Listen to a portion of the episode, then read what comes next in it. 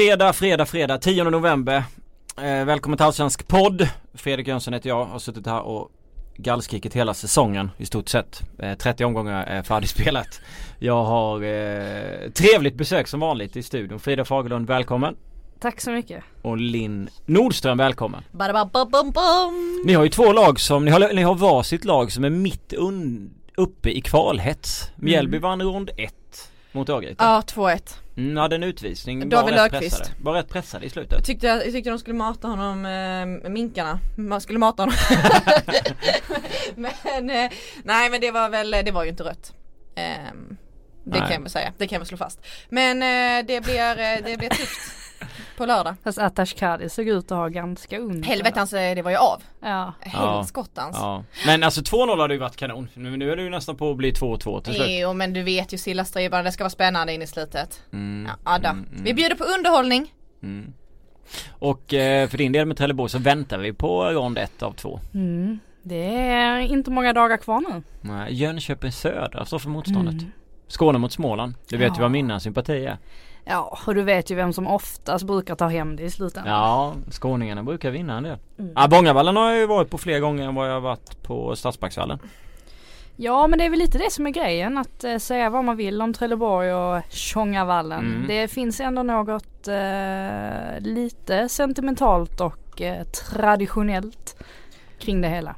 Det blev mycket vinnarkultur då efter att U21-laget var och värmde upp i Trelleborg sen också. De vann EM. Så man kan det var ju Håkan Eriksson som... Håkan Eriksson älskade ju att vara ha sina läger sådär i Trelleborg. Magiska Trelle. Bodde han på Dannegården, det finaste hotellet. Och kanske ett av 3, tror jag, hotell i Trelleborg. Det är inte så mycket att välja på. Vi kunde inte gå ut och äta efter klockan 8 på kvällen. Det fanns ju typ ingenstans att äta.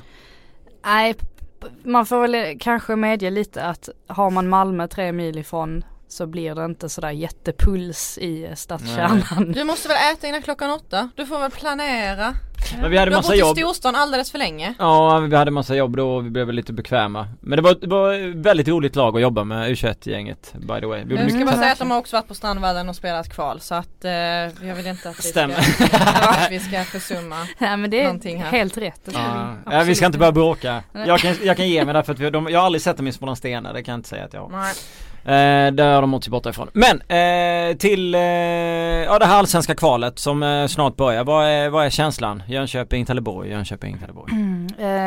Jag pratade faktiskt med Salif Kamara Jönsson igår. Snyggt efternamn. Otroligt artistnamn alltså. Kamara Jönsson. Ja, det är unikt får man ju säga. Jag tycker att när man pratar med honom, han erkände först och främst att han har inte sett en enda Jönköping-match i år. Så han ska han inte lastas för, de har inte spelat så. Nej, och han går väl främst på vad han har hört från andra. Ja. Men någonstans så tycker jag alltså för hans egen del så pratar ju han om att det här är sista chansen för honom att få spela allsvensk fotboll. Han kommer ge allt. Alltså han kommer liksom gå in i det här kvalet med så mycket med just den tanken att nu står allt på spel. Om man tänker lite att får de då med sig ett bra resultat från första matchen hemma på Vångavallen, då tror jag verkligen att det är möjligt att de kan fixa det här. Ja men det tror jag med. Man får den känslan ändå. Alltså när man hör runt lite bland spelarna. Jönköping är inte riktigt sig likt från förra året.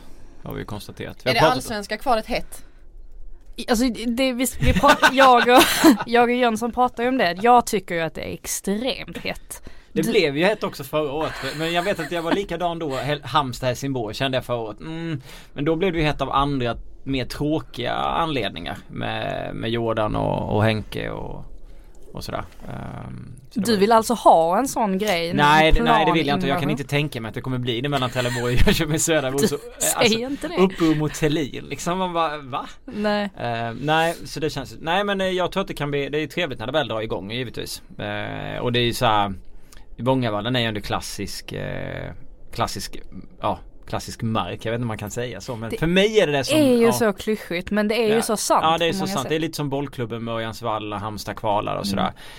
Och man är vi är uppväxta där nere alla 3 neråt där. Så att man har ju varit på de här arenorna jättemycket i ungdomsdagen och sett de här lagen och sett spelare som har varit i de klubbarna. Så att, ja. Nej, det blev ju kortare igång. Men det är klart att Frida tycker att det är klart mycket hetare än mig innan avspark. Sen när avspark är igång så kommer jag nog också liksom, sakta men säkert rulla över och tycker att det är roligt. Men just nu känns det lite kallare för mig. Men vi ska ju prata vilka vinner då? Du säger Trelleborg om det blir ett bra resultat hemma. Alltså om jag nu ska vara lite förnuftig och inte bara tänka med hjärtat, så tycker jag verkligen att Trelleborg har en jättechans. Linn? Men jag Skåne, Småland. Jag håller med Frida. Jag är ledsen, Jönsson. Ja, men det är inte så att jag är Jönköping Söder. Jo, det är lite smyg sådär. Jaha. Går runt här i en grön tröja ibland. Jag har en blå på mig nu. Men ja, jag kanske skulle haft en grön. Och jag sitter och kollar frågor på Twitter som vi absolut ska ta upp. Och då tittar jag på, när jag själv var så nöjd och retweetade en jätterolig grej från Joakim Aspelin när vi minns Steve Galloway spelade fotboll i grillvanta. Det är fantastiskt roligt. Den ska man kolla på Twitter. Nog om det. Vi ska gå igenom den allsvenska tabellen. Vi ska försöka sammanfatta saker som har stuckit ut med alla lagen. Den här podden kommer väl också köra en liten runda med efter kvalmatcherna, kan jag tänka mig, med någon intervju och annat med vinnare och sånt. Och sen så kommer vi nog ta en liten paus i några veckor. Och sen lagom till 2008 så kommer podden komma tillbaka. Och de första 2018. Spännande, 2008. Ja, 2008. Thomas studenten. Oj. Och då handlar det mycket om intervjuer. Då kommer det vara intervjuer med lag och spelare och tränare inför nästa säsong. Vi ska ha julspecial. Julspecial ville du ha. Det ska bli svinkul. Ja, just det. Det ska vi ha. Jag har inte hört ett ord om julspecial. Nej, men Linn drog upp det idag när vi pratade i telefon. Hon bara julspecial. Ja. Hon vill ha julspecial idag plus sammanfattning. Det är jag bara, vi kan inte sitta i 3 timmar. Det kan inte liksom... Vadå? Playoffen börjar inte förrän 2045. Nej, det är sant. Men så är tanken i alla fall. Att vi kör en julspecial och sen så blir det massa intervjuer. Jag fick ju säkert 70-80 förslag på intervjupersoner på Twitter när jag frågade i somras, så jag tänkte att vi skulle försöka beta av dem. I alla fall ta en i varje klubb för att försöka vara lite rättvis. Annars är det lätt att vi får den här Stockholmsstämplan. Ingen pratar Stockholmsdialekterna inne, men alla håller alltid på Stockholmslag när man intervjuar för mycket stockholmare. Men det är ju för att det är ganska nära att åka ut till liksom ställen här och intervjua folk. Ja, vi har ändå ett problem att ta oss. En gång lurade du mig att gå i ösregn. Du påstod att det var nära. Men vi fick prata med Ilan Hamad. Alltid något. Det var mycket trevligt. Ja, ska vi gå från botten till toppen eller ska vi gå andra hållet? Vad tycker ni? När vi börjar med den här sammanfattningen. Kan vi inte bara hoppa lite då? Nej, jag tycker det är bättre att ha en röd tråd, annars vet man hur det går i den här. Det är bara jag som är så splittrad alltid. Vi börjar med av sig då. Det kan vi göra. Så pekar du uppåt. Fast, det är spännande. Ja. Jag pekar på dig. På mig? Ja, spännande. Ja, jag sa först att vi skulle börja med Frida med Malmö. Men vi börjar med Linn med AC. Det är sådana vändningar, Jönsson. Man vet aldrig vad man har honom. Max 160 sekunder får du prata, sen bryter jag dig. Jag tänkte... Vi har inte satt Linn har inte... 160 sekunder. Vi har inte satt upp några ramar kring detta. Jag tänkte mer att jag säger ett påstående. Okay. Och så får ni hålla med. Ja, tanken är att vi ska dra ungefär 160 sekunder om varje lag någonstans där. Sen tänkte jag att vi går vidare. Ja, kör. Då säger jag Frimpong. Vad säger ni då? Otroligt tajpad av förklarliga skäl när säsongen började med tanke på att han hade spelat i Premier League och jag vet att man hade svårt. Jag ville ha med honom i en podd, en intervju i Allsvenska podden, men fick inte det för att han var för het. Just det, alla ville prata med honom. Sen var liksom Sjögren, Bränning nu då med och sa att han var typ för, han sa inte att han var för fet, men fet och het rimmar ju så typ. Ja, men han sa ju typ. Och sen liksom så försvann Frimpong efter en halv säsong och det rimmade också Frimpong. Och sen så känner jag bara med AFC att det blev nog mer, det gick mer från Frimpong till mig till laget som absolut har varit minst önskat i Allsvenskan så länge jag har följt serien. Alltså för mig var väl Frimpong lite av en illusion och någonting som vi trodde att vi välkomnade väldigt mycket, men som visade sig bara vara ett luftslott. Ett stort luftslott enligt Bränning. Ett stort luftslott. Nej, men det är som du säger också lite fascinerande med den här alltså hur mycket hat de har fått ta emot. Men, alltså, och absolut, det kan man ju argumentera för att det kanske är fint på ett sätt att allsvenska supportrar står upp för det de tycker är rätt. Värna om historien och traditionellt. Ja, men precis. Sen kan det givetvis gå för långt. Och det har vi ju sett under säsongen att det ibland har gjort. Jag tycker när det börjar bli fysiskt våld Då har man gått några steg. Ja, alldeles för långt. Ja. Boll känns väldigt korkat i det här läget. AFC annars hade vi med Omar. Ja, det har jag med här. Han var ju lite kaxig där när vi ringde upp honom inför premiären. Ja. Men han var ändå rätt nöjd när vi pratade med honom sen med säsongen. Ja, men de skulle komma bättre än alla Stockholmslagen. Ja, det fick han ju svara på. Det var han inte så nöjd. Men man var ändå rätt nöjd med sin egen säsong. Med poängen han gjorde där. Och han berättade ju för oss förra avsnittet att han skulle gå vidare förmodligen utomlands. Även om halva allsvenskan var intresserad av honom. Det vi reagerade mest på då var väl att de inte tackade av honom. Utan de med två matcher kvar sa att vi tänker spela med andra spelare. Jättekonstigt. Och han fick inte lira de två sista.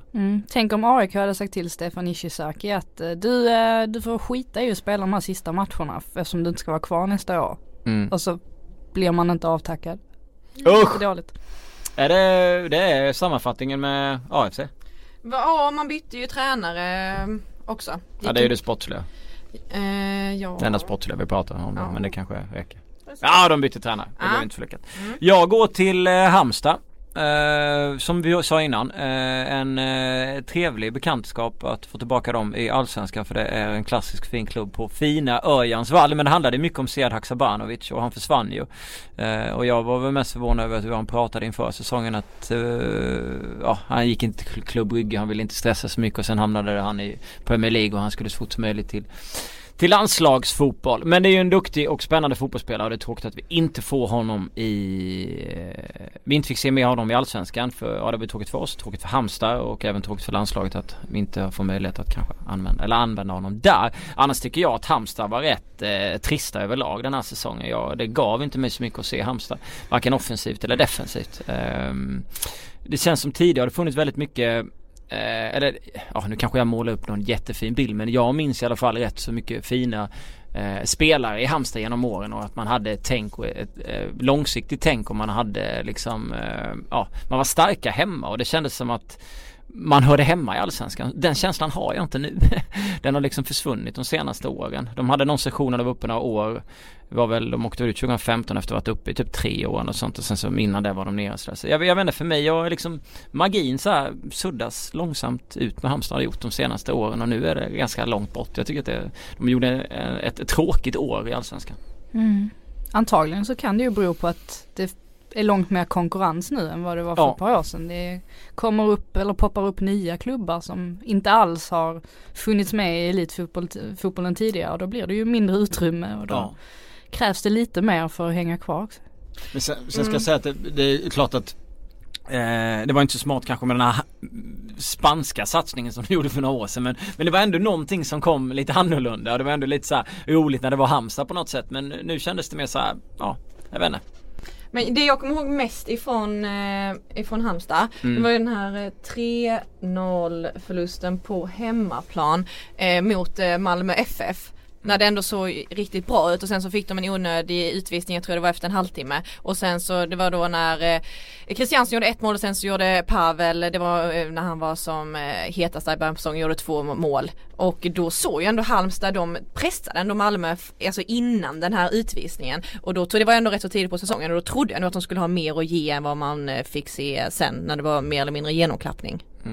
Men ser det ut, Isak ut också? Av förklarliga skäl. Jag vet inte. Hos mig känns det inte som att de kommer ta steget upp lika snabbt, men vad fan vet jag egentligen? Superettan är ju tuff nu också. Men nu har de lite cash. Jesper Fjärås Ullén, jag tar en fråga. Han frågar, kommer Hamstad sutsa tillbaka för 6:e gången i rad? Jag vet inte, jag är inte så säker. Ja, med tanke på hur superettan har sett ut i år så är jag oerhört osäker på om det kommer att bli så enkelt för dem att ta sig upp igen. Det är så många som är med och utmanar, och det har varit så fruktansvärt jämnt, och det krävs så himla mycket för att ta sig upp nu för tiden. Så det ska ju till någonting extra då. Men också så här att man kanske ska inte göra en hel rekonstruktion, men att man åtminstone ska landa lite, se över hur man ska göra för att ta steget upp och att kunna stanna kvar längre. De hade ju rätt ungt lag Även om de har blivit av med vissa unga spelare så hade de ju rätt. Ja, men de hade också några gamla rävar. Jo, så att det, i och med att de hade ungt lag så tänkte man ju då när det såg lite bra ut som Westerberg du pratade om. Westerberg fick de ju sätta upp på mittfältet. Ja, han kanske kunde funka liksom, men ja. Nej, jag vet inte, jag är inte så hoppfull för Hamsta. Mm. Var det 160 sekunder? Ja, det var nog kanske till och med mer. Jönköping Söder. Jönköping Södra, ja. Vad har egentligen hänt med J Södra? Förra året blev ju lite av ett succéår. När J Södra kom upp som nykomling då, tillsammans med Östersund. Och J Södra blev ju väldigt hyllad för sin underhållande och spelglada fotboll. Och framförallt då på grund av tränaren Jimmy Tillin. Men i år har han ju inte haft någon Pavel Sibitski att förlita sig på. Och det har ju märkts av oerhört mycket. 31 mål på 30 matcher har det visserligen blivit. Men man har också släppt in 46. Och det är endast 4 lag som har släppt in fler i allsvenskan. Älvsborg, AFC, Kalmar och ÖSK. Dessutom så verkar det ju som att vi måste ställa oss frågan att hur roliga är J Södra utan Jimmy Tillin? För nu verkar det som att han kommer att försvinna bort. Och frågan är hur mycket som blir kvar då egentligen. Och nu ska man dessutom försöka åka ner till Vångavallen. Och förhoppningsvis få in ett bortamål så att man får det enklare sen på hemmaplan. Det är inte den lättaste uppgiften heller. Nej, de släppte in 39 mål förra året. För mig känns det som att de släppte in typ 30 mål mer den här säsongen än förra säsongen. Typ, man känner lite så för att det var så mycket mer stabilt i fjol. Men ja, det var ju ett par mål men, och de slutade 12 då mot 14 i år. Men vi hade med, alltså det fanns någonting annat. Det var någonting kring dem. Det var någon slags, jag ska inte tjata ut mina magi, men det var någonting annorlunda med dem i fjol. Man tyckte de var spännande, spelade på ett spännande sätt. Hade spets och väldigt bra försvarsspel. I år känns det bara som varit så jävla intetsägande under hela året egentligen. Men de hade ju en helt annan medvind förra året med. Och man hade en Pavel som jagade efter en plats igen i Malmö och man var, jag vet inte, fräschare och hungrigare än vad man har sett i år och nu hade man ju mer att förlora än vad man hade förra säsongen. Så att det känns inte som att de helt enkelt orkade. Sen är det inte en liknande klubb som Hamsta med. Svårt att varva liksom in. Det finns inga speciella pengar att ta av och bara... Nej, så är det ju.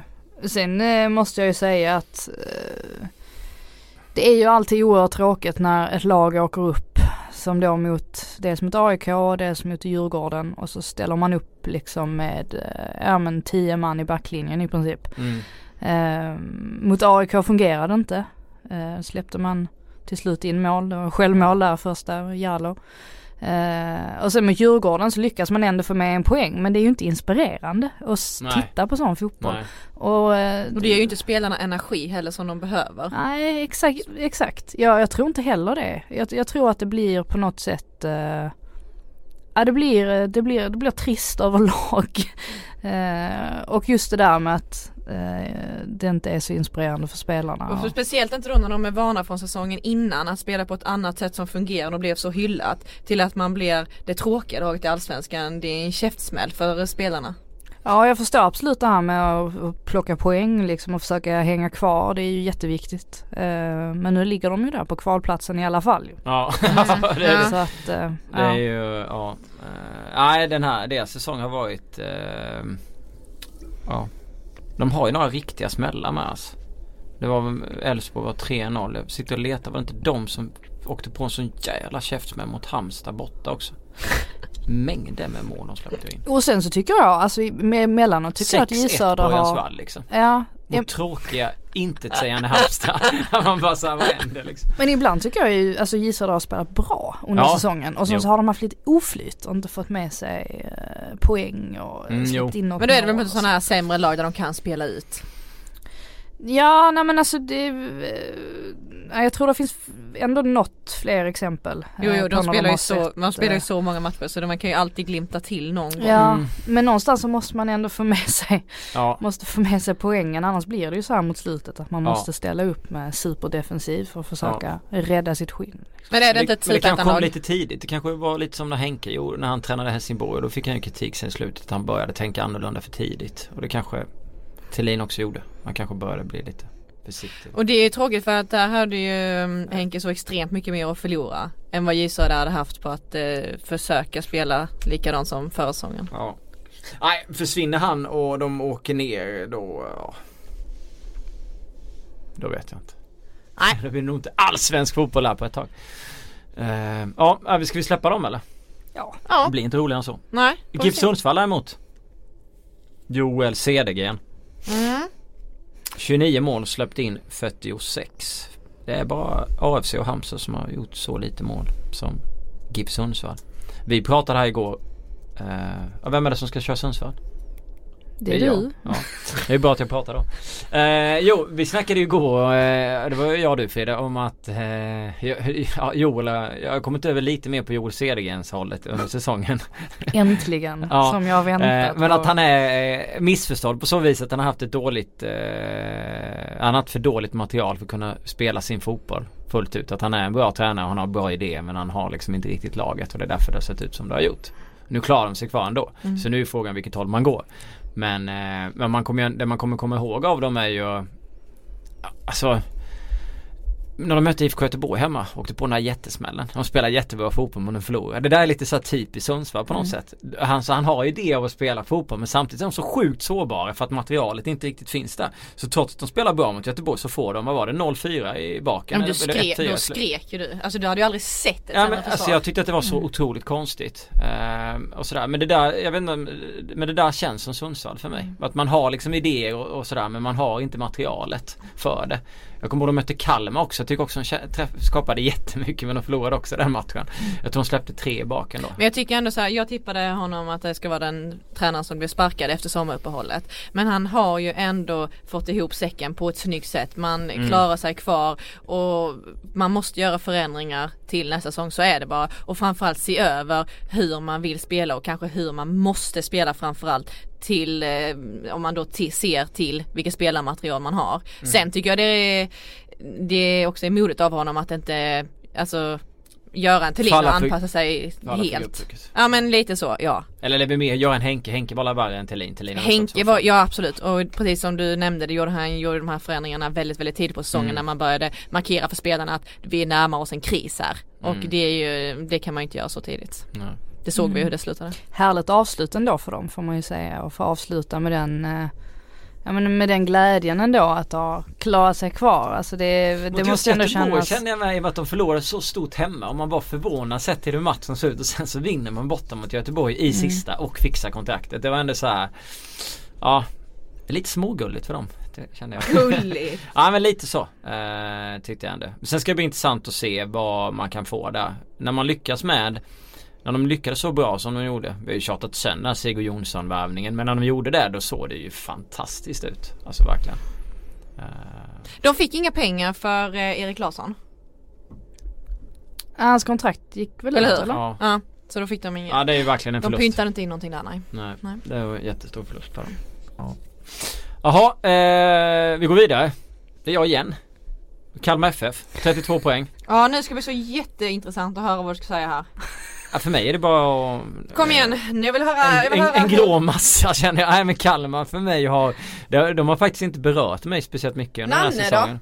Ja, det har väl varit... Nanne-effekten. Berätta om Nanne-effekten för mig. Nanne-effekten har ju funnits, men jag har ju tyckt synd om Peter Svärd förra året. Peter Svärd var ju ifrågasatt förra året, men då var det mycket skador. Så kom han tillbaka och gjorde en bra höst, och sen så var det en del skador den här säsongen och fick inte poängen, och då ökade han ut.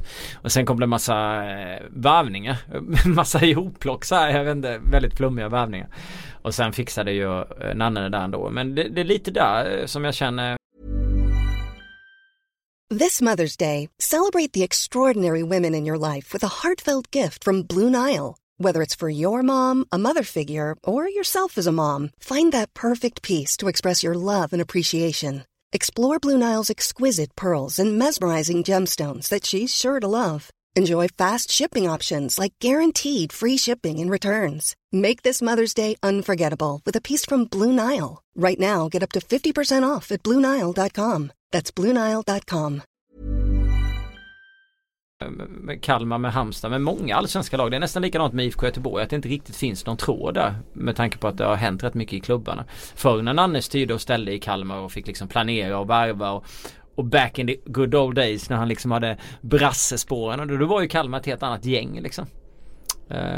Nej, Jag är imponerad av att han kunde ställa om ifrån det här långsiktiga och liksom, ja, men inte kontroversiella, men liksom att det är så utdragen nanneprocess. Att man ska bygga och det tar tid innan detta kommer in i laget. Men 32 poäng i år, de hade 44 i fjol och då var ju Svärd kvar hela säsongen och nu slutar de på 32. Så jag menar, okej, han kommer in och slår, men det jag skulle säga att jag var imponerad var att han helt plötsligt kunde ändra från det långsiktiga till att ha en quick fix lösning. Ja. Det trodde jag inte Nanne skulle klara av, så det tycker jag absolut han ska ha cred för. Ja, gud ja. Alltså, men det var ju det är ju också smart.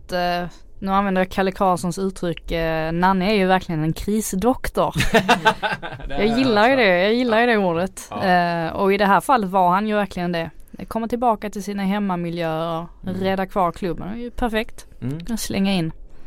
Men ni tror inte Petter Svärd hade gjort det? Han satt där på läktaren och antecknade med när det gick så dåligt för dem. Alltså jag är inte imponerad av Petter Svärd faktiskt. Speciellt och främst för jag tycker att ja, det är klart man kan skylla på skador och sådana där grejer. Men någonstans så har man ju ändå ansvaret ändå. Ja, men man ska ändå klara av det trots att man får en massa skador. Och hålla kvar laget. Jag menar, det, alltså, vi får inte glömma bort att det var ju nattsvart i våras. Alltså, man trodde ju att de skulle åka ut liksom. Så att, ja. Nanne förlorade 4 av de 5 sista matcherna. Och han slutade ändå på 12 färre poäng än vad Svärd gjorde året innan. På en hel säsong. Så att, alltså jag kan köpa att okej, han kom in och räddade, men samtidigt det är inte så att han bara Jihu! Nej, men det känns, får man inte glömma, det är ju ganska svårt också. Ja, det kan det vara.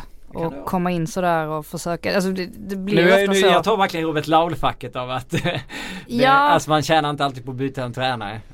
Och en tränare kanske inte spelar stor. Även om jag tycker att den gör det. Men alltså, i det här fallet så ja.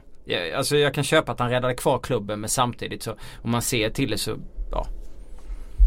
Nej, och det är som du säger. Hade de inte fått in de spelarna i sommar som Jonathan Ring och sådär. Det är ju det är ett annat gäng. Men de tog poäng om Malmö FF. Ja, hemma först va? Det ska man ändå ge dem. Ja, det var nog, kan det ha varit MFFs, en av deras tråkigaste matcher de har spelat. Förutom när de mötte AFC också. Ja, precis, sen kom den smällen. Men ja, det var ju ingen rolig. Det var då de hade både Christiansen och Rosenberg på bänken också. Fick de slänga in i slutsekunderna så att de kunde rädda upp lite. Ja. Men det är klart att sett till säsongen så tog han ju fler poäng. Det är ju inget snack om saken, han tog ju fler poäng än vad Svärd gjorde. Det är ju inget snack om saken. Jag känner att du är Team Svärd här. Jag vet inte riktigt. Nej, men jag är nog mer bara så att det är klart att Nanne tog fler poäng och han liksom räddade kvar klubben, men såg man till en hel säsong så gjorde de ju det bättre förra året än vad de gjorde det här året. Så det är inte säkert att det hade skitsamma. Det är nog för att jag varit så hård mot Svärd tidigare. Örebro, 36 poäng precis före Kalmar. Ja. Eller 4 poäng före Kalmar. Får väl säga att ÖSK inledde säsongen väldigt lovande. Åkte till Malmö bland annat och utmanade. Om ni inte har glömt bort Igbo Nicke. Precis. 0-1 stod ju där ett tag. Och det var väl lite när Igbo Nicke fick den här lite märkliga avstängningen. Den var väl helt rätt. Avstängningen var helt rätt, men att det skulle ta så jäkla lång tid att komma fram till det var ju lite konstigt. Det måste vara något av det märkligaste som hände under allsvenska säsongen. Ja, disciplinen får nog börja. De får ju börja arbeta lite snabbare. Jag vet knappt om avstängning var rätt, men det var ju Ludvig Öhman där va, som fick en tryckare och den kan man tycka att det där var riktigt fult. Det var inte ens, bollen var inte ens där. Han gjorde ju det uppenbarligen bara för. Ja just det, var den situationen. Ja men det är sant. Så att själva avstängningen har man väl ingen syn på så där kanske, eller tycker man väl inte olika om, men det är just den här grejen att det tog så himla lång tid, så att det blev ju helt andra matcher som man stängdes av än om de hade tagit tag i det direkt. Och det påverkade ju säkert ÖSK en hel del. Ja. Sen har man haft en Nahir Besara som uppenbarligen är most valuable player för Örebro och kan göra mycket på egen hand. Sen har man ju sett också att när han, så fort han försvinner i en match, så försvinner ganska mycket av ÖSK också. Såg man inte minst i bortamötet mot Djurgården. Där Besara visserligen smällde in en väldigt, väldigt fin frispark. Men i övrigt så kom han inte riktigt in i matchen och då kom inte heller resten av ÖSK in. Får inte glömma bort heller att de förlorade sin karismatiska tränare Axén. En sorg för alla som gillar de här halvtidsintervjuerna Det känns som att han alltid bjöd på någonting. Det bästa är att han sitter ju andra sidan i studion oftast, och man får ju halvtidskommentarerna ändå. Det som däremot kan vara bra för ÖSK med att han försvinner, det är att man kanske får in en tränare som kan bygga försvarsspel. För det har han ju aldrig kunnat göra. De har släppt in så mycket mål så att det har varit över 50 år. Över 50 förra året, 50 året innan. Och det är liksom ett av de lagen som släpper in flest mål. Så att, och så har jag, vi har suttit och pratat om det här tidigare under säsongen, att de har haft en viss nivå, men det har varit för obalanserat överlag. Det har liksom varit för dåligt, och de har släppt in för mycket mål. Mm. Och det verkar vara som att Axel Kjell har försökt att sätta sin egen prägel på något sätt på laget. Ja. I alla fall var det, sa väl spelarna ganska omgående, att mycket är likt, men det finns ju också en del som har blivit annorlunda. Och jag vet att han var tydlig med det efter sin första match också, att han skulle komma in och göra en del förändringar. Och vi får väl se, nu klarar de sig kvar i alla fall, och på något sätt så har väl ÖSK, de har väl blivit lite av ett stabilt mittenlag i allsvenskan på något sätt. Så det är frågan om de kan hålla fast vid det även nästa säsong och nästkommande igen. 2014 släppte de in 44 mål, annars är det 50 de andra tre. Mm. Så det blir intressant att se vad han väljer att göra, som sagt, där du pratar om vad det blir för prägel på dem under hela nästa säsong när man får se. Men det är klart man kommer sakna Axén. Jag är glad att han sitter i studion. Jag tycker han är asskön. Han vill man ju inte tappa ifrån allsvenskan. Offensivt så tycker jag också att han är en trevlig tränare att titta på. Defensivt så har det funnits annat. Men det kanske inte har varit så lätt heller. Jag beror också. Det är inte alltid så enkelt kanske att få dit de spelarna man vill alla gånger. IFK Göteborg. 37 poäng, en för Örebro. Jag har nog gnuggats en del där bland supportrarna den här säsongen. Vi har pratat jättemycket om dem också. Vi sa redan innan säsongen, jag vet att Wagner var med då när vi hade en längre intervju med, och vi pratade framtid redan innan säsongen började, att de tänkte väldigt kortsiktigt. De hade liksom inget långsiktigt tänkt. Det var spelare med korta kontrakt. Det var också väldigt många inlånade spelare, och det var spelare som man kunde liksom inte tänka sig att man skulle få några större summa pengar för de andra man sålde dem, så att man kunde liksom inte tjäna någonting på i längden och bygga upp en kasse pengar som typ när Bosse Andersson värvade in någon och sålde vidare, och så här som man gjorde i Djurgården för att liksom säkra upp ekonomin. Det fanns inte riktigt det tänket där, och jag vet inte. Och sen så har det ju varit så. Alla känner ju till allt som har varit i den här klubben under säsongen. Kris hit och dit, spelarflykter, skickat ut spelare, Mats Gren har sagt dumma saker. Och Mats Gren har blivit ifrågasatt, han har blivit kritiserad. Vi sa senast i podden att han skulle få sparken. Han hade gjort sitt. Robert Laul drog till med en extremt lång och hård sågning. Att han inte hade gjort något vettigt var det väl sedan han kom dit typ. Att det bara gått rakt ner. Och det är väl typ det man minns med IFK Göteborg. Och det positiva skulle jag vilja säga är väl Toby Sen för mig. Jag tycker att han har och Dahlberg också i målet. Dahlberg och Toby Sen.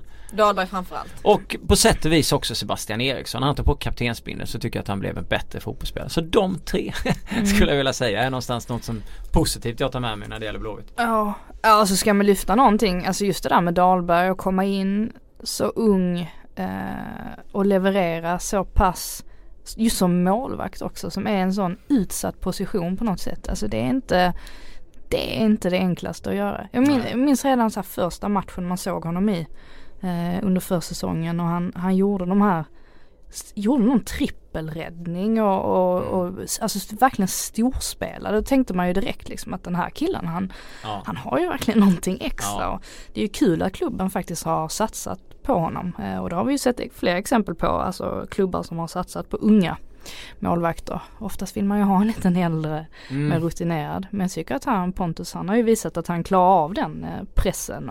Precis, om man jämför honom till exempel med AIK som satsade på Linnér inför den här säsongen, så har ju Dahlberg känts betydligt mer stabil än vad Linnér har gjort under matcher. Och det tycker jag Dahlberg har visat gång på gång, att när det också har varit sådana viktiga matcher, när det har varit storlag på besök, så har han alltid steppat upp.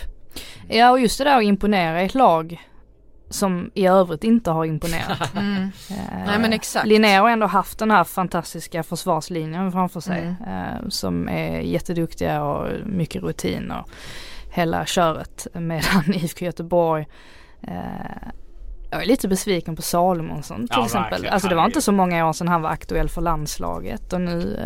Han gnällde väl själv då över att han tyckte att han skulle vara med, eller det var någon som sa det åt honom. Jag kommer inte riktigt ihåg det var. Jag vet också att det var snack om det. Vi hade oftast diskussioner vi gjorde allsvenska bibeln om att han, om han var 4+ eller 3+. Han, Wagner och Laul och Vulkan som jobbar på... En konkurrerande tidning hade ofta diskussion om det. Och jag har varit jättesugen på att prata med Emil om det där. Jag tror att han får bli IFK Göteborg-personen som vi snackar om. Eller kanske Dahlberg då.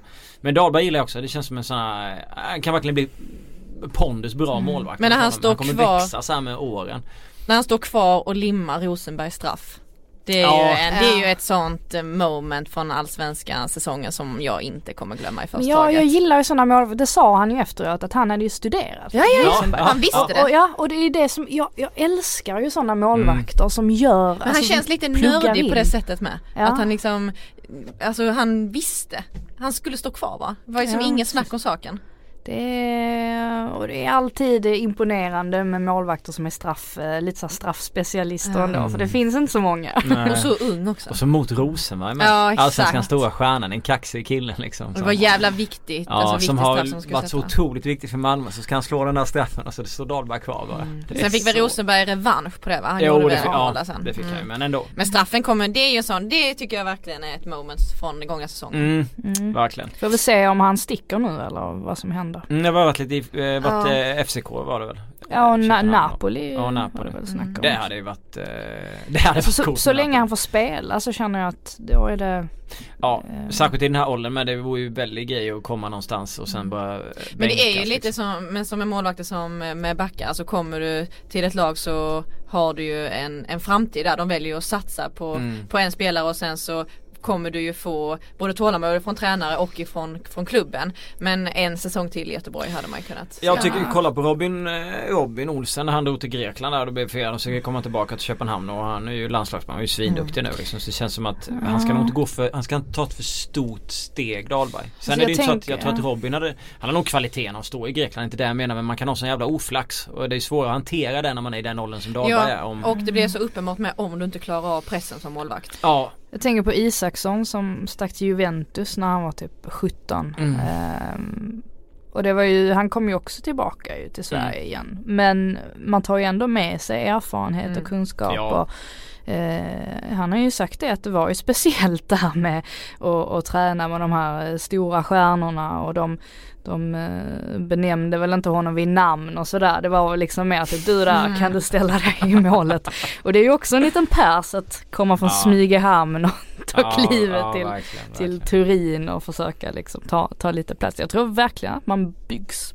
Men om man tar Göteborg som så här inför den här säsongen var överlyckliga för att de hade fått ha kvar Åmarsson. Och att också Jörgen Lennartsson gick ut och sa att var det hela presskåren som pissade på Göteborg. Ja, men alltså man kom in jävligt snett i den här säsongen från början. Ja, det började ju redan där och sen så... Men sen vad spelade man lika mot Malmö hemma i premiären? Då såg det ändå bättre ut. Tobias Särna slog sönder avbyta båset eller bänken eller båset. Alltså han blev ju utbytt. Det var ju den chansen han fick. Han fick de 60 minuterna. Och det har jag pratat om innan, men jag tyckte att det var att MP visade liksom, det här är vad Särna går för och sen så behövde han inte spela honom resten av säsongen för att han hade redan visat honom i premiären att han inte riktigt höll det måttet som man kanske ska göra. Jävligt svår match och visa upp sig. Vi får fördjupa oss på IFK Göteborg med någon spelare i blåvitt där framöver. Vi går vidare med Hammarby. Vad kul. Och just det var jag. Ja. Jag tror väl när jag försökte tänka på var har Hammarby varit i år så tänker man ju direkt dansk invasion. Ja. Dans dynamit. Dynamit är kanske trevligare. Invasion låter som att det är liksom att det kommer ett stort gäng så här lite fulla danskar och travar in på söder. Det kan vara lite trevligare med dynamit. Ja. Men jag vet ju det när jag frågade Mikkelsen i juni, detta var innan Fänger och Andersen blev klara, så sa jag det att men Hammarby håller ju på att bli en riktig dansk klubb. Men nej, det vill han absolut inte kännas vid. Och var nästan lite så här, vad menar du då? Så här, men... In English, what do you mean, Frida? Vi snackar faktiskt lite danska för att säga. Frida. Och så här, men det är ändå 2 danskar och så verkar det som att det är 2 på gång också. Nej, vet jag inte.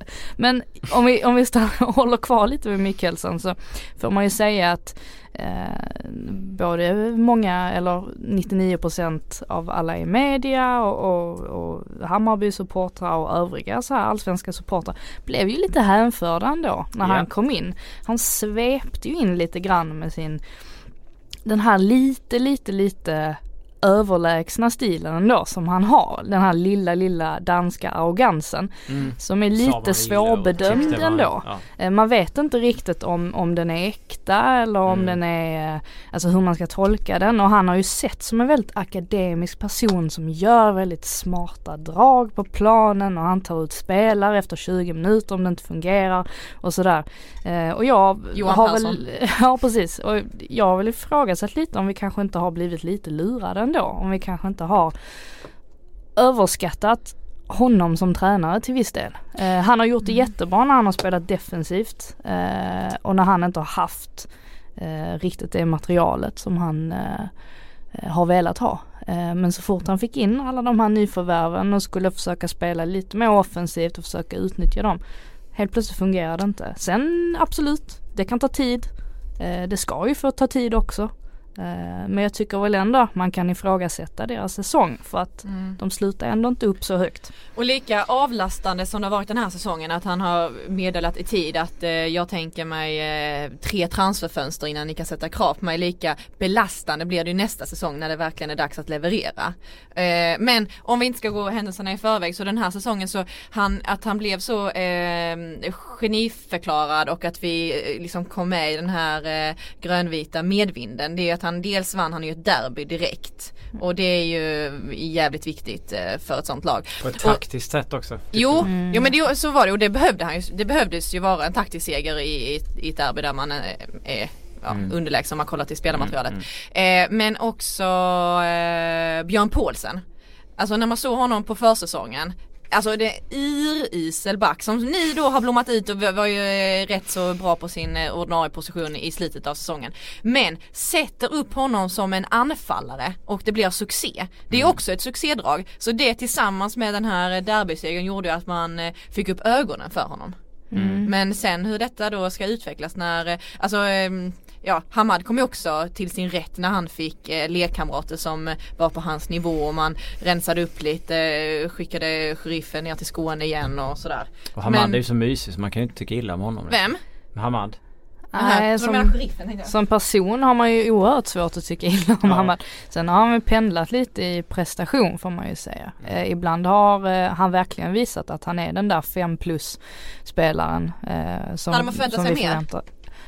Ja, men ibland tycker jag att vissa matcher har försvunnit helt. Det tycker jag också. Men är det för att han inte har haft spelkamrater? Jag tycker inte riktigt... Jag tycker inte att han kan skydda sig bakom det riktigt heller. Jag hade också förväntat mig mer. Jag tycker inte att han har gjort en dålig säsong. Men jag har nog förväntat mig mer av honom. Sen har jag också förväntat mig mer av Hammarby. Jag är helt inne på förra året så tog de 39 poäng och det var kris och sparka tränare. Nu i år tar de 38. Och han har blivit jättehyllad. Men han ska ju bygga framåt. Jo, absolut. Det är det jag menar. Absolut, han har ju en täckmantel över sina axlar. Han var bara i Sönderjysk i 2 år och han kom han inte 2 eller 4 första året med dem och sen kom han 2 eller 4 år. Jag kommer inte ihåg, det var 2 första året och 4 andra året och här liksom kom han längre ner. Det var inte så att han hade ett fullständigt skräplag som han tog över, även om Hammarby inte liksom heller var kanon, men de var ju inte urusla. Det var inte så att man tänkte men de slutar 16 och åker ut, utan man tänkte väl att med det laget som man började säsongen med så skulle de vara kanske 9-10. De slutar 9-10 eller 9, men då har han ändå fyllt på och han har ändå hyllat, så tänker man att fan, då borde de ha kommit ett par hack höger. Hade de kommit 5-6, då tycker jag att det kan vara rätt att liksom berömma dem efter en säsong. Sen så han kan luta sig åt att han har de här fönstren, men han har ändå haft 2 av 3. Så att jag tycker att det borde... Ja. Jag vet när jag frågade Jeppe Andersen det, när han precis hade kommit hit, så frågade han hur är synen på Mikkelsen i Danmark. Och då sa han ju det att nej, men han ses som en gud liksom. Alltså han är jättestor och har jättemycket respekt i hela branschen och sådär. Och så tänker man lite att det är ju exakt den bilden han har förmedlat här också. Ja. Man har haft respekt för honom. Det ska bli skitintressant nästan säsong. Ja, men precis. Så kan man ju jämföra det här med Öskan som också har varit ny. Har fört Djurgården till en 3:e plats. Europaplats på något som inte har hänt på så många år. Och ändå, någonstans, har man ju inte riktigt samma respekt för Öskan än man har för Mikkelsen. Och det är helt sjukt. Ja. Sen har ju, det är ju andra lag, det är ju massvis med Gotin där och det är landskamper. Och andra ledare. Jag håller med dig att oavsett vilka trupper de har haft så borde man ändå ha, man borde ändå ge han mer beröm sett över säsongen. Jag håller med, jag tycker att det har varit mer, det har varit enklare så här, de sitter fast i ett derby och vinner inte ett derby, så får han kritik för att han kanske är en för dålig matchcoach eller något sånt där. Och så vinner Mikkelsen ett derby, så får han bara världens beröm. Och sen sitter det liksom i hela säsongen. Och sen så ser det liksom ut så. Jag tror det är viktigt ibland att försöka analysera varför man tycker på ett visst sätt om vissa tränare. För att ibland tror jag man fastnar lite i fällan av att Ja men typ det blir lite som en illusion för en själv att nej, men den här personen framstår på det här sättet, därför har jag mer förtroende för honom också. Men jag tror det är så jävla, det är så härligt med sånt också, med illusioner och att jo men det är ju det, man vill ju ha en genitränare från Danmark i Allsvenskan, och då tycker man att det, då kanske man brer på lite där med vad man tycker. Men ja, självklart om man jämför möska, men då får man också börja jämföra vad man har för ledartyper i laget och precis som Jönsson tog upp med rutin. Men, nej, alltså jag menar inte att jämföra dem, alltså, jag menar mer personlighetsmässigt. Vad de utstrålar för typ av auktoritet. Helt klart. Vi släpper Bayern och går till Älvsborg. Linn. Ja, jag fick bara ett... Nej, det går inte. Vi har kört halva och det har tagit alldeles för lång tid. Jag visste att det skulle ta. Ja, men det blir ju alltid så här. Och så kan hon liksom inte attackera Älvsborg heller. Vad är det här? Det är ingen som vill lyssna på det här. Skärp dig. Men men jag fick ju ett viktigt redaktionellt samtal. Nu ska vi se. Prata in i micken. Hej. Älvsborg, ja, precis. Jag kollade precis på en livesändning. Du och jag gjorde, Frida. När tränaren fick sparken. Kommer du ihåg det? När jag satt där lite på plats där. Om det var rätt eller fel. Det här är sjukt bra poddmaterial, känner jag. Jo, jag har ett svagt minne av att jag blev intvingad i den studion och skulle agera. Intvingad vill jag nog ändå inte säga. Jag tror ändå att jag frågade om du ville, annars kunde jag tagit någon annan. Du vet, men det var i alla fall så att de förlorade med 0-6 mot Malmö. Haglund fick lämna. Jag frågade om det var rätt eller fel. Och jag gav ett ytterst svävande svar. Ja, men det var väl inte helt bekräftat då heller när vi gjorde den sändningen. Nej. Men jag vet inte, Älvsborg, vad kan man säga om dem? Det har varit det har inte varit Haglund så. Nej, inte i år. Nej, och man har väl levt lite på att man har alltså väldigt bra offensiva spelare. Det är ju typ ett av de roligaste ögonblicken jag kommer ihåg. Nu tar jag ifrån tårna. Men jag kommer i alla fall ihåg när Jebali blev uppsatt på sin, enligt honom då, rätta position som anfallare. Och han skrek ut i media att han var glad som ett barn. Då var ju Älvsborg inne, det var ju efter de hade varit och bubblat. Vem var de och polade hos? Det var ju... Sturellegård, va? Jajamensan, han har ju varit arg i den här säsongen med. Men de tog ju något bubbelbad där, och sen så var man ju tillbaka på spåret i några matcher, och sen så 0-6 mot Malmö, och sen så fick man ta en annan tränare ifrån. Haglund har ju tränat Älvsborg under många år, och han har haft en förmåga att överraska positivt många gånger med sitt offensiva spel. Det är inget snack om saken.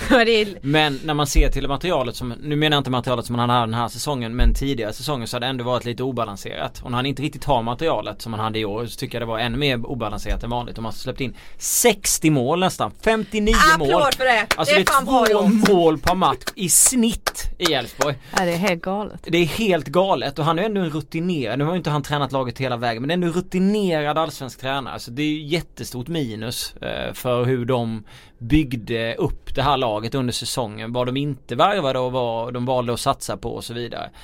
Så att nej, Älvsborg, ja, jag vet inte. Men också den uteblivna mentaliteten som man visar, eller då inte de visar, när man förlorar med pjäser. Jo, men man kan inte förlora med 6-0 mot Malmö och hänga med huvudet på det sättet, och det funkar liksom inte. Nej. Men det är ju en spelare som du har efterlyst hela säsongen i Älvsborg. Vad ett svin vill jag ha, eller någon sån här, alltså någon sån typ av människa, eller någon som tar väldigt mycket plats typ, och styr och pratar och ut i media och svingar. Anders var ute en del, och så när de liksom grisar. Ellegard var väl också det, efter Malmö-matchen. Vi kan väl vara lugna nu, Ishizaki är ju klar. Ja, precis. Nej, men så det krävs ett mycket Älvsborg, men de måste ju någonstans verkligen, alltså de måste ju verkligen börja om. Jag tycker att Älvsborg, till skillnad från grannen IFK Göteborg, tycker jag har haft lite lite bättre långsiktighet ibland när med sina värvningar. Jag vet att IFK Göteborg varvade ju rätt mycket och testade projekt när Håkan Mill var där, men det slog liksom inte väl ut. Jag tycker att Älvsborg var lite bättre på att liksom bygga på så här, behålla bra spelare och ändå sluta rätt högt upp många år. Så att jag räknar med att Älvsborg ska snurra till det igen och få det på rätt köl redan till nästa säsong. Jag vet inte om jag håller med mig. Och en spelare som man tycker lite extra synd om är nej. Jesper Karlsson. Ja, just tycker det. Jag lite extra synd om med tanke på att jag menar förra året om Isak var en succé så trodde man ju faktiskt att Karlsson också alltså mycket möjligt kunde ta. Hade han spelat i en större klubb då än vad han gjorde, då hade han definitivt varit lika hypad som Isak, tror jag faktiskt. För att han var bra över hela säsongen och det kändes som att när han tog det här klivet i Älvsborg så tänkte man det kan vara rätt bra, så mellansteg på något sätt. Har ju inte fått chansen, har ju inte fått spela. Jag tyckte synd då om Simon Olsson för att jag tycker att han har varit så pass bra, så hade han varit i en annan klubb så hade han förmodligen nästan varit på väg utomlands nu för att de hade sett honom så pass mycket. Sen sa ju hon menar ju det också. Det är klart att när jag såg hans första match där, tror jag det var, eller första från hela match, då såg de ju svinbra ut. De var väl hemma mot, jag kommer inte ihåg om det var Hammarby eller något. Men han blev ju också verkligen uppmålad som att det var sommarfönstrets verkligen stora. Ja, men han var ju kanon, han kom in och det är ju en bra fotbollsspelare, men det krävs ju stabilitet defensivt och andra pjäser runt honom för att det verkligen ska kunna slå väl ut. Det finns ju alltså mycket sådana saker som måste fixas där. Sirius. Det var Linn, va? Det var min. Där har jag hunnit med att skriva att de snurrade upp ett upphypat Djurgården i premiären. Sarfo gjorde 2 snabba mål. Då var vi chockade på pressläktaren, kommer jag ihåg när vi satt där. Ja, det var inte kul för Öskan att få den premiärmatchen här.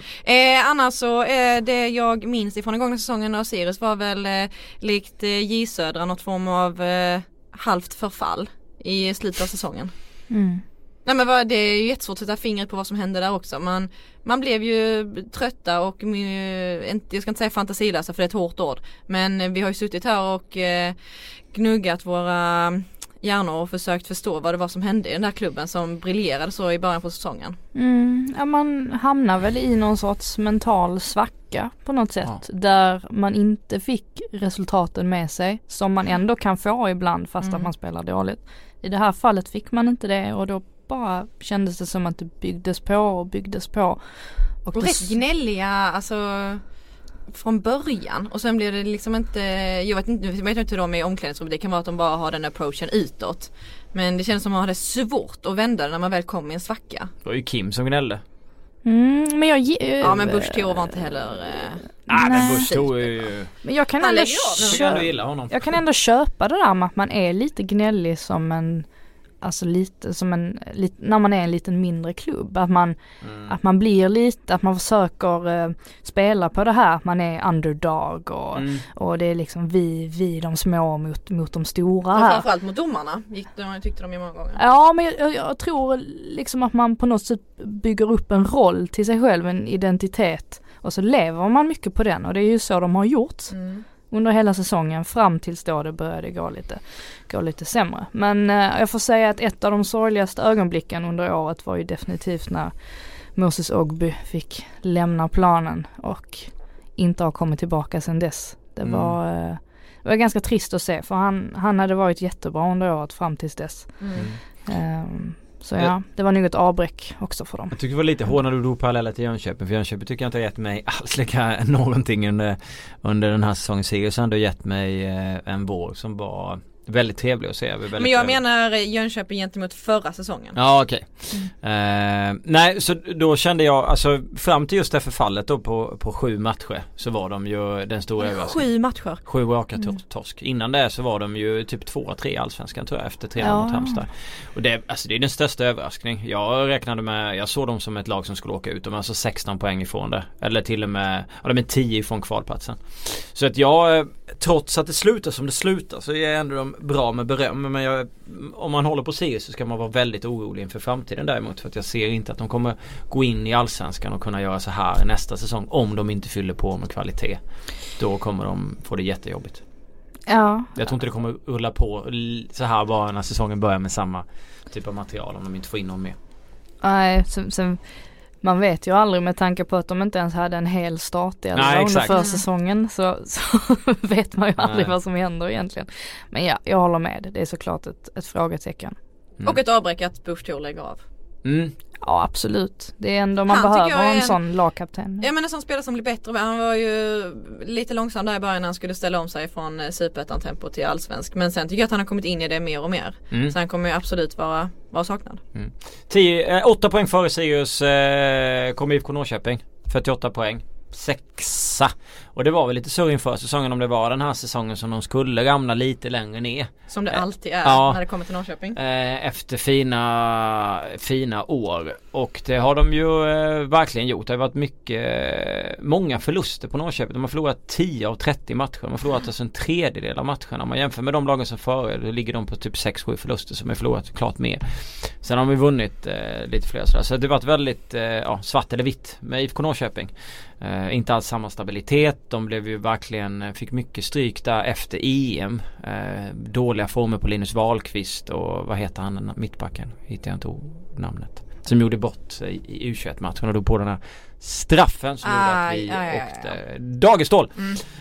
Så Dagestål och Wahlqvist och de här, det kändes som lite baksmälla för dem. Och lite så här precis. Moberg Karlsson kom inte heller in i det. Nej, och sen så samtidigt som de då, de ska få kunna ha lite dåliga matcher, för Linus har varit så fruktansvärt bra under många år tycker jag, trots sin unga ålder, så var resten av Norrköping också lite sådär, även om de då under säsongen också kunde blixtra till. Jag kommer ihåg när jag såg dem mot Hammarby där i en halvlek i alla fall, var de fruktansvärt bra.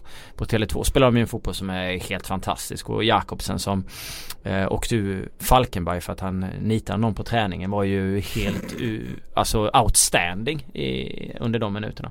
Så att det är så här, de har ju en hög högstanivå, men det har varit för jämnt eller för ojämnt under igen. Så jag tror att det har också med att det har bytt så pass mycket spelare. Sebastian Andersson har ju försvunnit, och sen tar de här anfallarna som hade tidigare som Nyman och Kuj. Alltså det har varit för mycket ruljans, så det är svårt att få alla liksom. Och bara, ett tag var det som att alla kunde komma till Norrköping och alla bara lyckades, det bara rann på, men det är omöjligt att upprätthålla liksom den typen av standard för varje spelare hela tiden. Och DMK till exempel har ju inte kunnat vara liksom, och Kalle Holmberg, det har ju inte kunnat vara så under hela tiden. Men däremot hade de ju Niklas Eliasson som var ju också, men han försvann ju också. Jo, så att det var... men alltså det är ju också en sån grej som jag kan komma ihåg ifrån säsongen. Hur överlägset grym han var. Han var fan inblandad i allting. Och gjorde han inte mål så var han assistbärande. Så att det var ju en jätteförlust att bli av med honom. Men och han, Barkrot och Sebastian Andersson försvann under samma säsong. Det är ju alltså... det är väldigt, väldigt tungt. Så det är mycket sådana saker som gör det. Tycker jag att David Karlsson är en rolig spelare. Och jag tycker att det är mycket fotboll i honom. Så att jag tror att han kan utvecklas mera. Jag tycker mycket fart. Men det är det ju. Och det kommer man ju ihåg bara när de vann väl till slut en match med Malmö på bortaplan. När de gör 2 mål. 2 hörnor. Precis, fasta situationer. Men den matchen var ju helt galen. Mm. En av de få matcherna som Malmö lyckades förlora de sista minuterna istället för vinna. På fasta med. Norrköping Dan. Ja. Östersund. Det blir mindre nu när vi har kommit långt, vi åker inte. Ja, just det. Östersund, ja. Gillar det så tajt. Verkligen. Nej, men man kan väl egentligen säga att när Östersund kom upp förra året så var det ju inte direkt som att de knackade lite snällt på dörren till allsvenskan. De stormade ju in. De slog in dörren. De slog in dörren med dunder och brak. Mot Hammarby, va? Mm. Ja, och sen rullade bara på. Och även under 2017 så har man ju fortsatt med den här utarbetade Potter-filosofin som i princip innebär att vilken spelare som helst kan gå in i ÖFK och briljera på något sätt. Det såg man inte minst då i somras när de mötte Djurgården på hemmaplan. 10 spelare. Ja, precis. Och vinner ändå den matchen och spelar också bra, även om Djurgården trycker på lite mot slutet. Men det säger ju en hel del. Och förutom att charma alla de som ser sig själva som neutrala åskådare, får man ju ändå säga att de har gjort, så har de ju samtidigt retat gallfeber på de som kanske är lite mer inbitna allsvenska supportrar. För de är ju trots allt lite myspys, Östersund. Med rätt många, men hos andra är det liksom, det är två läger är det verkligen. Ja, men visst har det blivit det. Fast de sköter sig inte så bara när de ska åka flygplan. Nej, men precis. Det var det inte så jävla myspys, nej, när man skulle stänga av telefonen och sätta den på flygplansläge. Det är väl lite så att de har ju verkligen byggt vidare på det här med HBTQ-certifieringen och alla de här initiativen. Ja. Och samtidigt då får sin lagkapten avslängd från ett flygplan. Det var så sjukt. Det rimmar inte riktigt med resten av verksamheten, men samtidigt så alltså, sånt händer ju. Alltså, det gör det? Nej, alltså inte att man blir avslängd av ett flygplan, men det är väl klart att det händer att det så finns en eller två i klubbar som missköter sig och så dras på något sätt hela klubben ner. Det behöver inte vara just vara flygplan, men det kan vara andra saker. Precis. Jo, men det håller jag med. Men det är ju verkligen två läger. Hade de varit lika dåliga som AFC så hade det bara varit ett läger. Mm. Eller hur? Då hade det varit samma som... När jag tänker på de inbitna traditionella allsvenska, då hade de nog inte fått över några sådana överhuvudtaget, utan då hade de tyckt precis som de tyckte om AFC förmodligen. Ja, och jag kan ju köpa allt det här med Daniel Kindberg. Det är också, han delar ju också Sverige i två läger. Mm. De som tycker att det är lite tvivelaktigt att han sitter på många poster, och de som tycker att nej, men det här är bara en skön snubbe som ger allt för en klubb och gammal militär. Ja, byggt upp den här klubben från noll. Ja. Och absolut, det kan man ha skilda åsikter om. Men någonstans får vi ändå acceptera på något sätt att Östersund är ju här för att stanna i toppen på något sätt. Alltså om vi nu välkomnade IFK Norrköping för något år sedan, så får vi ju liksom välkomna Östersund till den här absoluta oavsett toppen. Oavsett vad som har hänt utanför. Ja, men det blir ju svårt. Då är det många klubbar man kan dra, man kan sitta och kritisera om man ska vara så. Det finns ju kriminella kring en del klubbar. Och dessutom har ju Östersund jämförts med självaste Barcelona av Athletic Bilbao. Jag tycker det är värt att lyftas också. Ja, vi skulle kunna prata rätt länge om Östersund med tanke på Graham Potter, Haman Ghoddos och Ken Sema och allt det. Det Potter har gjort med dem är ju... Ja, frågan är hur mycket Potter är Östersund. Vad som händer den dagen han lämnar, för det kommer han göra. Jag vill säga honom till Premier League. Och frågan är då vad som händer med Östersund. För han har ju på något sätt tagit spelare som tidigare kanske inte har varit allsvensk material, förutom då möjligtvis Tom Pettersson såklart och Nori och sådär. Och så har han ju ändå byggt upp ett lag som till och med kan utmana alltså i gruppspelet i Europa League. Det är ju rätt så fantastiskt. För mig kryper det lite i kroppen när jag tänker på Ken Sema. För att jag tycker att han har sån enorm potential. Om han bara liksom kommer rätt ut i Europa och hittar en klubb och hittar en tränare som kan lära honom lite mer, ge honom lite mer nycklar, så kan han ju bli hur bra som helst, alltså, känns det så. Ja, och vad händer nu om spelarna börjar ryka? Om Saman Ghoddos går, Ken går, Aiesh har ju klubbar också varit. Vad händer med Hopcat? Jag vet inte hur långt kontrakt. Jag vet att Hopcat skrev ju på nytt kontrakt när han var skadad. Är han den enda besvikelsen i Östersund? Alltså jag vet liksom inte om han är en så stor besvikelse i alla fall på något sätt. Alltså han var ju jättebra. För mig är han det. Jag trodde att nu när han så bra som han var när de gick upp och så viktig som han var, och sen smällde det där i första matchen mot Hammarby, och sen så kom han tillbaka nu och var rätt så duktig under de inhoppen han fick göra. Älvsborg till exempel 4-4 var ju sjuk. Ja, du är briljant. Så att jag vet inte, jag hade nog förväntat mig mer av honom. Ja, det är väl mer att han har pendlat lite i prestationen. Sen har han ju tuff konkurrens också. Ja, det ska vi tillägga. Inte förglömma. Men om man ska hitta någon besvikelse i det där laget. Johan Battisson, men han gjorde ju en del poäng sen. Han kom igång sen. Just det, han var ju nästan... först tyckte man ju att han var sådär, men sen så gjorde han väl en del poäng. Man trodde han skulle vara ett riktigt kap. Ja, precis. Det gäller ju att de spelarna man tar in som är nya, att de liksom smälter in. Alltså som Tom Pettersson har ju akklimatiserats extremt bra. Det tog ett tag ändå. Han var inte helt klockren i början på säsongen. Och alltså nu han och Sotte ihop där i mittlåset, alltså de har ju dominerat Europa League. Det är ju helt för Tom. Ja, frågan är om, jag tror i och för sig att Sotirius, att han ryker ju också nu, hans kontrakt går ut och han har inte skrivit på något nytt. Tompa Tom. Häcken skulle vinna SM-guld enligt Eilin. Tompa Tom. Det gick jävligt bra i början. Vi kom till Häcken nu. Man hade alltså efter 6 spelade omgångar 4 nollor. Alltså släppte in 1 mål. Det var alltså fler än vad Göransson skrapade ihop på en hel säsong. Star-effekten, boom. Blir man lite orolig, kommer de kunna göra mål? Det kunde de göra också. Ja, men jag vet inte, vadå Häcken? Det är väl, de hade en liten svacka, men annars tycker jag att det är ett lag som har imponerat. Man vinner inte alls, så som jag säger, men man har väl ändå det som jag... Okej, vi kan gå in på det sen. Nu kan ni få prata lite Häcken. Ska jag dra mina starkaste minnen sen? Jag vet, när jag frågade Maholi om det i sommars, just om Häcken och sådär, så tyckte ju han att med det spelarmaterialet som Häcken har så var han ju förvånad att de inte var med där uppe och fightades. Och jag tyckte väl nu mot slutet, även om det kom några plumpar där ett tag, så tycker man väl sig kunna se ändå vad Häcken kan göra. Bra, och nästa säsong. Avsluta med seger, Malmö. Kanske ändå blir Häckens säsong. Ja, sluta nu. Alltså, jag hörde det. Man hörde det i Simo hela tiden. Det var någon experta som hela tiden bara, men det här är Häckens år, det här är Häckens år. Sen så kom man in och började allsvensk podd med Linn Nordström och då bara, det här är Häckens år. Så blir de 4. Ja, men det är väl grymt. Ja. De inledde ju lite eran dust. Ja, eran dust.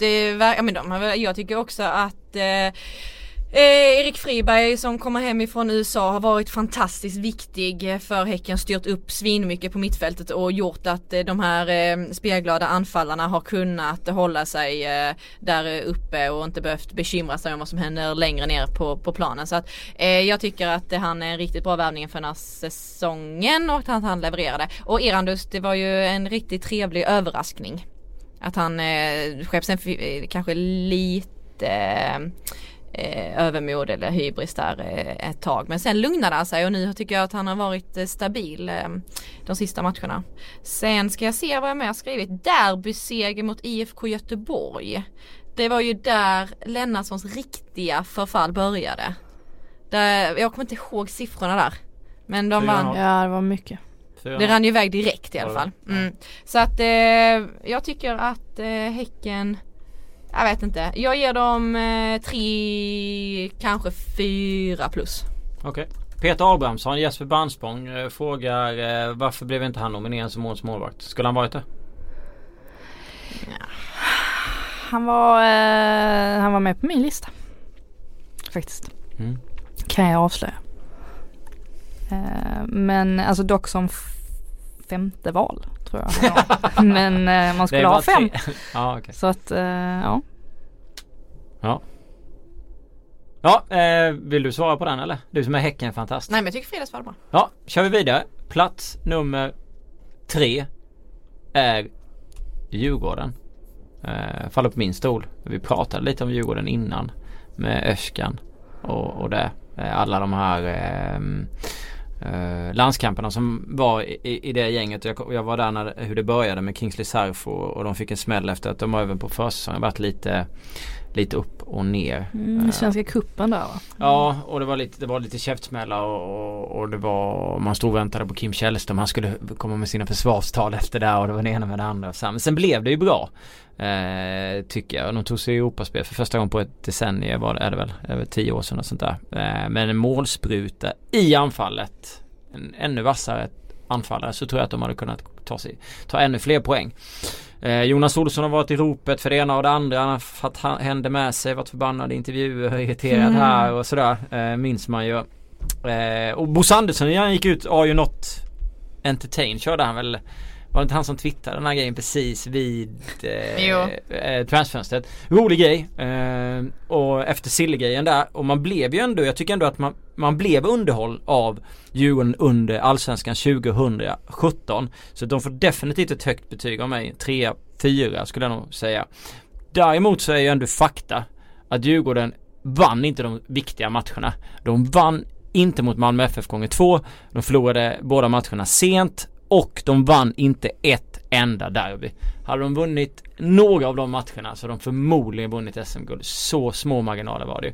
Och det gör ju ändå lite att de blir ändå inte en riktig vinnare.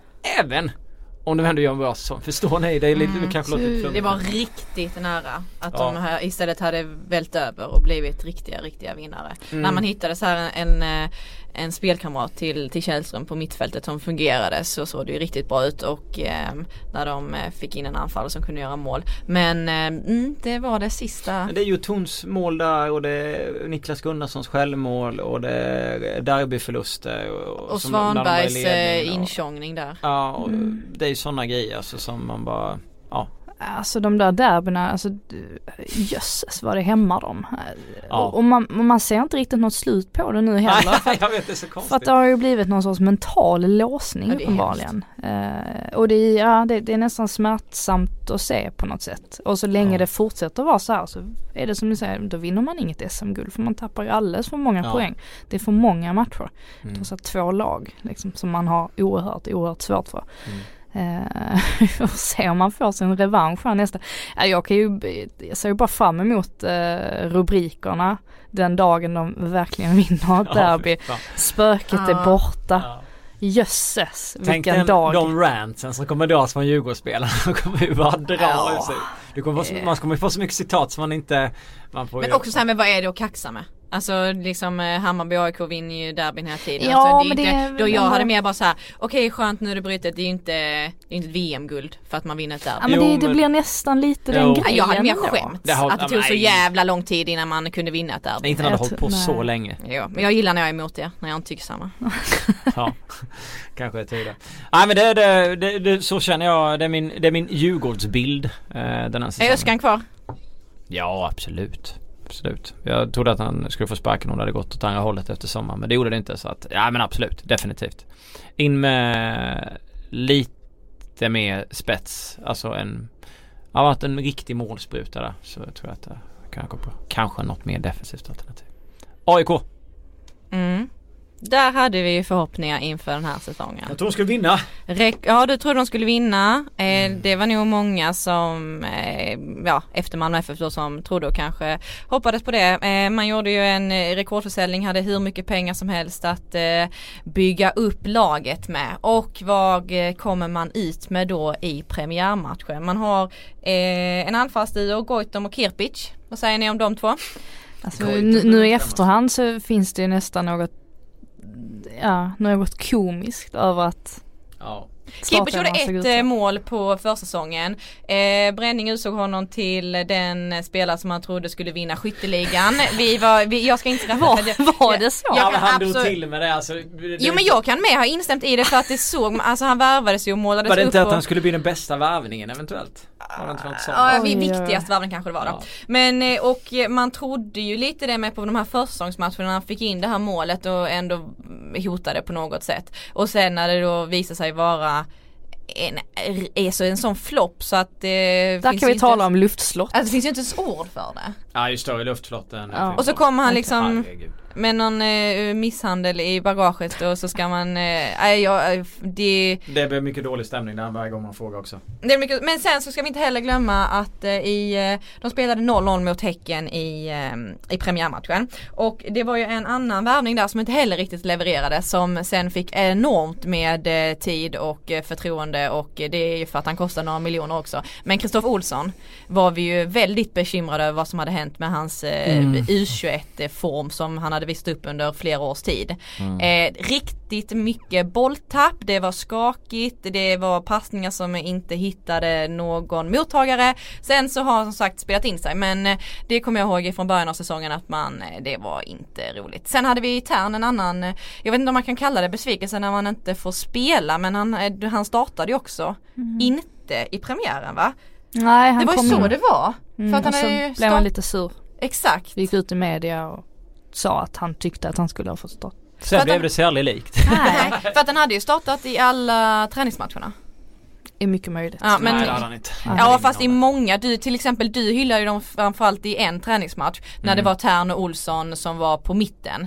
Och liksom att hur bra det hade sett ut. Så du var ju också chockad att han inte spelade premiären. Ja, absolut. Jag tyckte å andra sidan också att Ishizaki var fantastisk, och även Amina Fan också på försäsongen, så att det var många som var bra där, men det är klart, det är deras vår och deras silly om man mäter vårmässigt så är det väl typ 2+, och sen Sillin efter där är väl 4+ med tanke på vad man plockade in och hur de kommer se ut. Men sen har man ändå så här plus med som i Nyholm blev man ju halvförälskad i under säsongen. Han var ju riktigt duktig och stabil. Sen vet jag inte riktigt vad som hände med honom i helt plötsligt satt han på bänken. Nu skrattar jag bara, men det är bara för att minns tillbaka på en intervju jag gjorde med honom i juni. Om han är inte parklad? Jo, jätteparklad. Supersympatisk människa. Men jag minns att vi blev inlåsta på Karlberg och så kom vi inte ut och så skulle vi klättra över någon sån här stängsel med taggtråd. Det var en jättemärklig situation. Mycket spännande. Vi har inte pratat med varandra sedan dess. Så att, och han har inte fått spela heller. Nej, det var ditt fel. Det var kanske där. Men sen har vi Blomberg också som gjorde en riktigt bra säsong. Otroligt bra. Jätteviktig. Får inte glömma bort honom med. Nej, jättekul. Och jag tycker också att Stefanelli har definitivt varit en av allsvenskans bästa anfallare. Och jag tror att nästa år så kommer han nog vara med där i skytteligan kanske till och med. Ja, men det känns verkligen så. Men de under våren var två med, knappt godkänt silly, så gjorde de ju bra värvningar under hösten. Men det är det att den här säsongen kostade ju.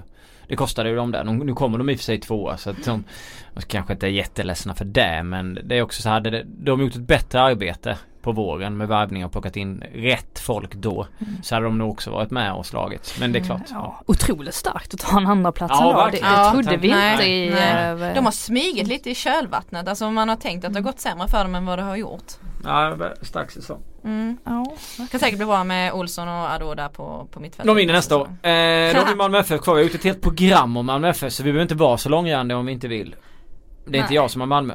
Det är skånskan. Mina bröder från söder höll jag på att säga. Oj. Vad är det jag sitter och säger? Nej, jag håller inte på Malmö FF. Men, avslutade med förlust. Ja, men det spelar ju ingen roll när Zlatan var där och delade ut pokalen. De blev glada och nöjda ändå. Ja. Nej, de höll ju för favorittrycket får man ju säga. Och ifrågasatte Magnus Persson såg väl ändå till att höja sin status inte bara bland Malmö FF-fans utan egentligen bland alla allsvenska tittare. Han har kört sin grej. Och det har gått vägen. Och i Sverige i alla fall. Ja, precis. Det är väl Vardar-fiaskot där som hämmar lite eller jäckar honom lite. Men annars så överlag så är det ju en godkänt. Ja, vad gör det när man ändå vinner ligan med 7 poängs marginal? Det säger ganska så mycket. Och symboliskt att Anders Christiansen fick ligga bakom alla 3 målen i det avgörande mötet mot Norrköping. Just han gjorde assisten till Strandberg. Ja, och sen så gjorde han ett mål och sen så ordnade han fram en hörna. Ja, en riktigt jävla kanonmål också. För 2 poddar sen så gjorde vi en podd med Johan Flink där vi pratade i Malmö i 50 minuter tror jag, eller om det är till och med längre. Så där kan ni lyssna om ni vill lyssna mer om Malmö. Några snabba frågor. Marcus Karlsson, saknade Euroleague, jag menar Royal League. Jag saknar Royal League. Saknar ni Royal League? Nej. Kommer inte ens ihåg vad Royal League var. Nej, då behöver vi inte prata om det här. Men Albin Norr, vad behöver Älvsborg göra innan nästa säsong? Vad behöver de inte göra?